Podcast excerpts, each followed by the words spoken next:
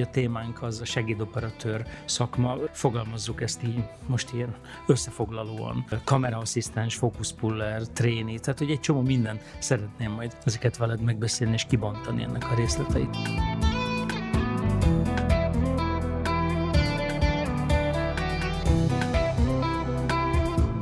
Köszöntöm a kedves hallgatókat, ez itt a Lumière Podcast. Köszöntöm Diósi Misi, segédoperatőrt, fókuszpullert, a Lumière egyik tanárát. Szia Misi!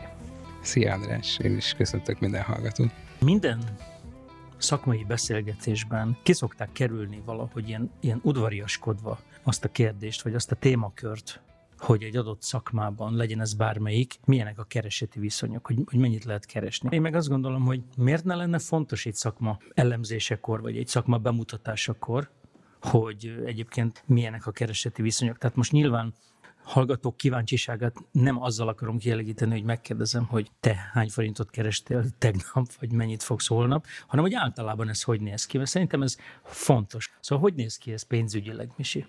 Talán egy picit visszanyúlnék oda, hogy egyáltalán alátámasztjuk, hogy ez egy valid kérdés, hogy amikor gimnáziumból az emberek kijönnek, egyébként a felvi.hu vagy bárhol nézik azt, hogy milyen szakirányt válasszanak, ott is látnak egy olyan számot, amit a, azt a szakot elvégzett emberek keresnek gyakorlatilag. Tehát egy ilyen tóliget látnak, hogy egy politológus, hogyha elvégzi ezt a szakot, akkor mi az átlagkereset. Tehát nem ez teljesen valid ez a kérdés, hogy teljesen számszerűsítsem az összegeket. Egy fókuszpuller most már ebben az évben 80 ezer forintot keres egy nap, egy segédoperatőr 60 ezer forintot keres egy nap, és egy tréni, nyilván ez változik, hogy milyen produkció, de van, hogy 25-től 35 ezer forintig keres. Ezt le kell adózni. Ez még így is magasan a magyar átlagkereseten felül lehet belőni.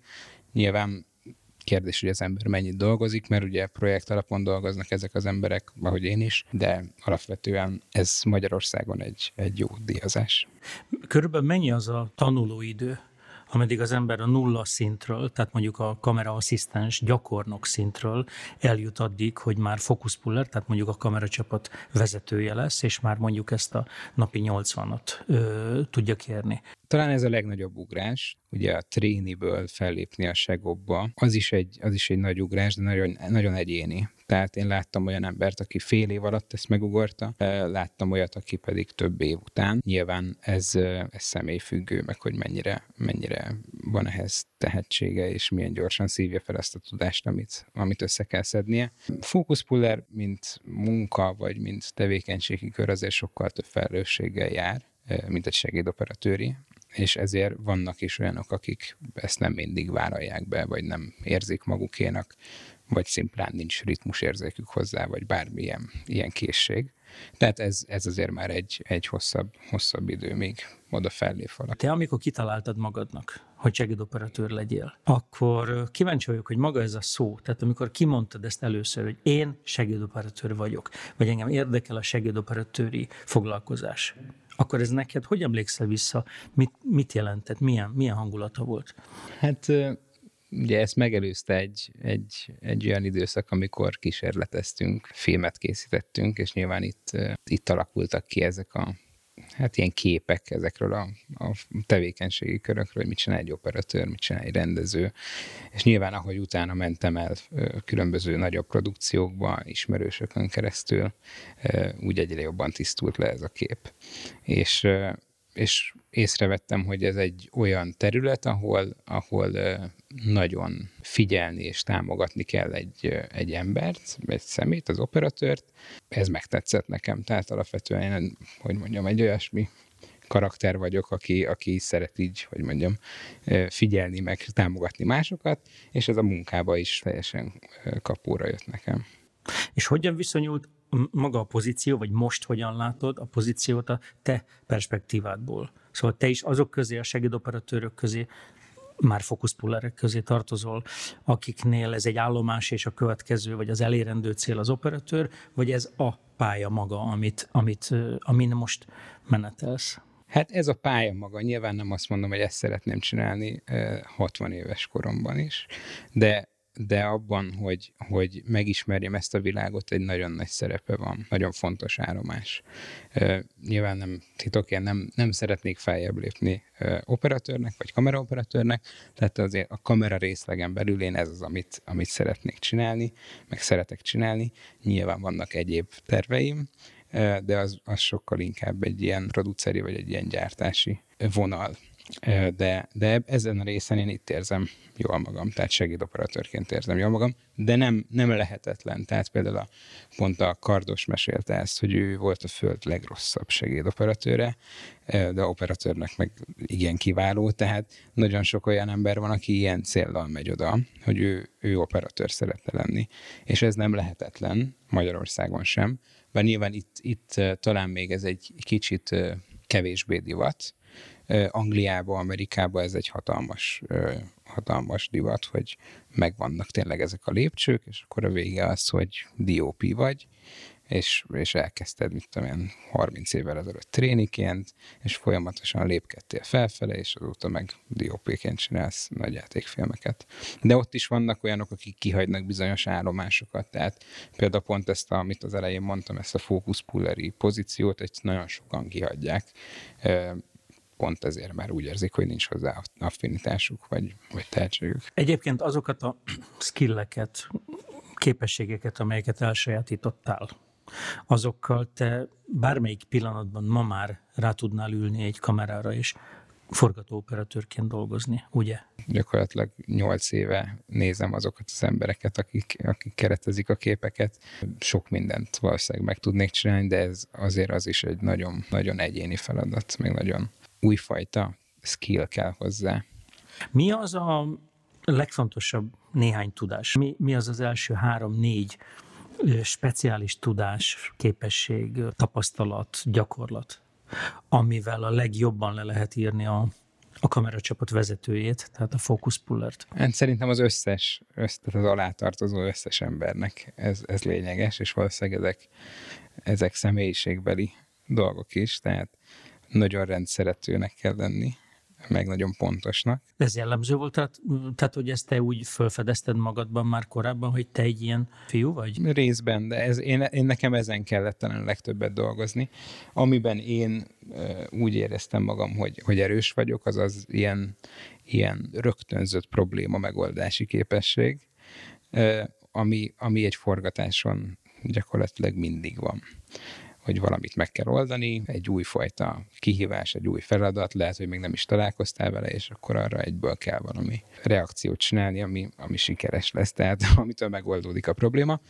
Tehát ez például egy, egy olyan dolog, ami, ami nagyon lényeges egy segédoperatőrnél, vagy egy fókuszpullernél. De hát egyébként egyfajta mm, csapatkapitányi szerep is ez, ugye? Szóval, hogy, hogy, hogy tehát nyilvánvalóan neked kell összerakni a csapatodat, neked kell kiválasztani a megfelelő embereket, értened kell nyilván ahhoz, hogy az adott helyzetben az adott operatőr mellett kik azok a személyiségek, milyen típusú uh, srácok azok, akik uh, dolgozni tudnak. Mondtam, hogy srácok, de ez nem azt jelenti, mintha nem lehetnének lány segédoperatőrök. Vannak Egy... is, nagyon Vannak jó. Is. Persze, hát pont az előző szempont, amit mondtam, hogy rend és pontosság és figyelem, ez a, ez a hölgyeknél azért elég erős alapból. Tehát nagyon-nagyon jó női segédoperatőrök vannak. Mekkora stresszt jelent maga az élességállítás? Egy kicsit erről szeretnék veled beszélni, mert, mert ugye én... Változó. Digitális eszközök miatt nagyon sok segítség van már egy fókuszpuller kezébe, de ettől függetlenül persze stressz. Én alapvetően nyugodt embernek mondanám magam, azért én is tudok idegeskedni egy-egy forgatáson, de szerintem ez, ez, ez bírható, de kell hozzá egy elég erős teherbírás, meg egy, meg egy erős figyelem. A te perspektívádból ma hogy néz ki a magyarországi filmes környezet? Hogy, néz, hogy néznek ki a magyar filmek, mennyi van, mennyi, mennyi részed van magyar filmekben, illetve hogy néz ki a nemzetközi filmipar, már mint a Magyarországon mhm. készülő uh-huh. amerikai és európai filmek és sorozatok, tehát hogy milyen tendenciákat látsz, milyen változásokat látsz ebben? Hát azt kell mondanom, hogy mindkettő nagyon növekszik. A magyar filmek is rengeteg van. Tényleg tavaly én is csináltam egy, egy magyar filmet, nagyon professzionális, és egyre jobban a nemzetközi filmezési stílus felé hajlik a magyar filmgyártás is. Tehát már ezek is nagyon elmentek ebbe a nemzetközi munka, munkamódszer irányába. Sokat tanul egyébként a magyar filmszakma a nemzetközi Szerintem rengeteget, rengeteget. Hát ugye a, a fő pont az az, hogy ugyanazok a szakemberek dolgoznak benne. Tehát nyilván a rendező és az operatőr nem ugyanaz, de ugyanaz a berendező, ugyanaz a látványtervező akár, ugyanaz a kameracsapat, ugyanazok a grippesek, világosítók dolgoznak egy nemzetközi filmben az egyik hónapban, és utána pedig egy magyar filmben. Tehát azért ez a magyar filmeknek a minőségét, ilyen szempontból a szakmai minőségét is megdob, megdobja, még meg, akkor meg is, megkönnyíti. Még akkor is, ha tudjuk, hogy sokkal kisebb budgetből, de ugyanazokkal az eszközökkel. És ugyanazokkal az emberekkel akár. Igen. Tehát, Tehát azok, akik hozzák a tudást magukkal. Így van és azért egy-egy nemzetközi filmben elég sok új tudást fel lehet szedni, tehát gyakorlatilag mindig-mindig lehet tanulni egy-egy filmben Egyébként új bocs- trükköt. Bocsánat, hogy közbe akartam szólni, hogy, hogy, hogy visszafelé is működhet ez vajon? Tehát szerintem... Hát, talán a probléma megoldásban működik ez ebbe a magyar leleményességben. Igen. Tehát, hogy hogy kevés pénzből rövid idő alatt szöggel kalapáccsal minden. Igen, szöggel kalapáccsal és sütőpapírral. Tehát igen. De ez egyébként amellett, hogy vicces, de ez komoly is? Ez, tehát, ez szerintem ezt... komoly, igen. Tehát egy magyar szakember kevésbé tolja át a felelősséget, vagy, a, vagy, vagy kér plusz és új dolgokat, amikor úgy gondolja, hogy a rendelkezésre álló eszközökkel ezt valahogy meg tudja oldani. Mi az, ami még most megfigyelhető, vagy amivel még úgy le lehet írni a... Nemzetközi? Aha, igen. Hát, tehát, a... tehát, tehát mindaz, ami filmezés ma Magyarországon. Hát mondod, nagyon-nagyon növekszik. Tehát én, én, én úgy érzem, hogy már csak az elmúlt négy évben, nyilván a tavalyi év a Covid miatt egy kicsit más volt, de de például az idei évben is az én érzésem szerint sokkal több film van. Nyilván ezt számadatokban például a, a, a, Ger, Balika Gergő ezt sokkal jobban alá tudná támasztani, de amit én érzek, hogy sokkal több reklám, sokkal több film, ö, sok nemzetközi film sorozat van itthon. És ilyenkor nyáron nagyon kell az új szakember is. Ö, nyilván ezt mindenki tudja, és ezt kell tagadni, hogy ez elég szezonális a filmezés, tehát azért nyáron ö, szinte dupla annyi ö, munka van, mint, mint a téli időszakban, de hát ez mint a vendéglátás. De ez még mindig igaz, hogy, hogy néha kifejezetten nehéz elindítani filmeket, mert, mert nem lehet stábot összerakni? Tehát ez jellemző még? Most jellemző. Most például ebben a hónapban abszolút jellemző volt. A kameracsapat tagjának lenni az élményben, meg megbecsültségben, meg elismertségben a te tapasztalatod szerint az jelenti-e azt nagyon szenvedélyes és kreatív folyamatnak, ami, amit úgy hívunk, hogy alkotás. Tehát, hogy akár egy külföldi filmben is magyar szakemberként magadénak érezheted-e a filmet? Igen, abszolút. Nyilván egy magyar filmben ezt hatványozottabban érzi az ember, egy külföldi filmben is, nyilván ez személyiségfüggő, tehát az operatőr személyiségétől függ, de én, én sokszor érzem ezt, abszolút. Találkoztál, tehát voltál-e olyan munkában, ahol, ahol olyan operatőr csapatában dolgoztál, akinek láttad már a filmjeit, és valamilyen szempontból ismerted a munkáit, és nagyra tartod? Egy, egy német operatőr, nem, egy Hagen Bogdanski, és ő ő rendezett is egyébként egy, egy, egy részt ebből a sorozatból, tehát ő nála az is érdekes volt, hogy ő megcsinált, azt hiszem ez tíz epizódos volt ez a sorozat, megcsinált nyolcat operatőrként, és utána megcsinált kettőt rendezőként. Egyébként te hogy látod, hogy mennyire jellemző erre a pályára, akár a segédoperatőri, akár az operatőri pályára, hogy, hogy viszonylag fiatalon kapja el az ember a siker, és, és ö, relatíve rövid idő alatt tulajdonképpen a, a véráram közepébe kerülsz. Hát sok ilyen operatőr van. Ö, egyébként nálunk is. Ez egy, ez egy új trend, és az, hogy remélem, hogy egy trend, ö, hogy magyar operatőrök, kameraoperatőrök nemzetközi filmekben DOP-k vagy A kameraoperatőrök lesznek. Szerintem ez egy nagyon jó irány lenne, és hát szurkolok mindenkinek tényleg, hogy, hogy sikerüljön, mert nyilván ezt a magyar, magyar filmgyártásnak is egy nagyon-nagyon jó visszaigazolás. Elképzelek valakit, aki mondjuk véletlenül belebotlik a Lumière podcast adásába, ahol Diósi Misivel beszélgetünk erről a szakmáról, és és biztos, hogy lesznek néhányan, akik most fontolgatják, vagy most jut eszükbe, hogy Jé, milyen érdekes foglalkozás ez, hogy ilyen felelősség, és ilyen körülmények, és ilyen kilátások, ilyen perspektívák, hogy én nem akarom nyilvánvalóan se feketére, se rózsaszínre festeni ezt a, ezt a szakmát, hanem az, az érdekelni, és azért akartam veled beszélni, hogy, hogy, a, hogy mi a napi gyakorlat, mert te a terepen vagy, mik az árnyoldalai a dolognak? Tehát mi az, ami miatt mondjuk valaki, nem tudom én, a kis unokaöcséd azt mondaná, hogy Misi, most úgy, úgy szeretnék én is. És akkor mondjuk van olyan néhány dolog, amire azt mondanád, hogy tehát figyelj, ezt nagyon-nagyon fontold meg, mert ez nagyon gáz, nagyon nehéz. Az én oldalamat én annyiban tudom elmondani, hogy ugye ezek akár 100-130 napos filmek vagy sorozatok is lehetnek, de nagyon ki tud venni az emberből ö, energiát, ö, időt, és gyakorlatilag ebbe a keretbe szorul bele. Tehát úgy érted, hogy, hogy talpon maradni, meg bírni a, a, a, hát, a terhelést? Fizikailag is, de inkább szellemileg ö, értem ezt. Tehát, a koncentráció miatt? Igen, a koncentráció miatt, és a napi 12 vagy 14 óra munka miatt gyakorlatilag. Tehát, hogyha valaki forgat egy sorozatot vagy egy filmet, akkor mellette elég nehezen férnek el más dolgok. Gondolok itt akár nyilván személyfüggő ez is, de a barátok, család és egyéb szociális kapcsolatoknak a fenntartására. Tehát zombivá válik tulajdonképpen hát egy idő után ember... azzá lehet válni, nyilván ezzel ellen kell küzdeni. Erre is van sokfajta megoldás, tehát van, aki nem vállal ilyen hosszú filmeket, vagy sorozatokat, de, de alapvetően talán ez az egyetlen árnyoldala. De ezért gyorsan tegyük hozzá, ha már a pénzügyekkel kezdtük, itt a végén azért említsük meg, hogy amikor azt mondod, hogy, hogy napi 12-14 óra munka, az már ott a túlóra kategória. Így van, tehát a forgatás kétféleképpen lehet Magyarországon elképzelni.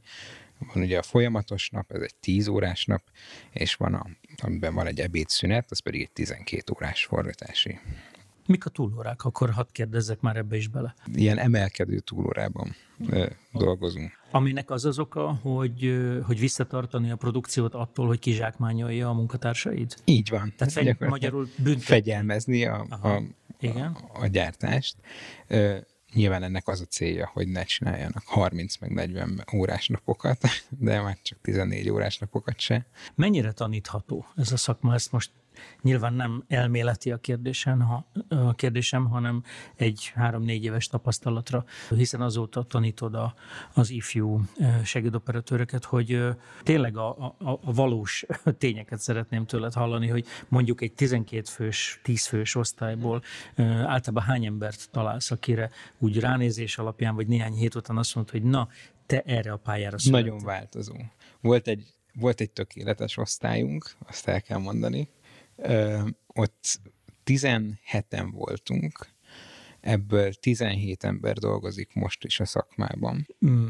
Mennyire lényeges és meghatározó, hogy egy elfogadható szinten kell tudni angolul és szakmai angolt is? Ez, a, ez az egyik lényeg. Ezek mellett az erények vagy, vagy skillek mellett ez a legfontosabb szerintem hogy legalább angolul jól beszéljenek, de hogyha tudnak mellette franciául, vagy németül, vagy bármilyen más nyelven, az, az előny. De az angol az nagyon fontos. Sokkal jobb, hogyha van egy jó emberi viszony is azokkal a külföldiekkel, akik, akik itt vannak, és sokkal könnyebb is az élete azáltal, hogy meg tudja beszélni, vagy pontosan érti az igényeket, vagy hogyha bármi probléma van, akkor tud velük beszélni, hogy mi történt abban az esetben, és nem leblokkol, vagy lefagy. Tehát az angol az, az nagyon lényeges ilyen szempontból is. A záró kérdés, hogy, hogy a post-covid traumát, uh-huh. azt hogyan látod a, a, a filmiparban? Hát szerintem ez addig volt trauma, amíg ki nem alakították azt a módszert, ahogy szerintük biztonságosan lehet forgatni egy filmet. Most ugye ez megvan, nyilván megvannak ezek az elvárások, tesztelés, maszkhasználat, távolságtartás. De, de arra is gondolok, hogy a, hogy a, a sok és a trauma utáni felpörgést Van, hogyan látod? Ezeknek a, ezeknek a kidolgozása után gyakorlatilag mindent le akarnak forgatni, amit az elmúlt évben nem sikerült leforgatni. És szerintem ennél még a jelenleginél is több filmet akarnak majd meg sorozatot forgatni. Tényleg rengeteg olyan könyvűr egy-egy gyártócégnek az asztalán, amiről már megadták a pénzt, csak egyszerűen nincs hely, meg nincs idő, meg nincs annyi ember, hogy ezt leforgathassák. Diósi Mihály segédoperatőrt és segédoperatőr tanárt hallották a Lumière Podcast mai adásában. Salamon András az én nevem, és várom a kedves hallgatókat a következő adásokban is. Minden jót kívánok!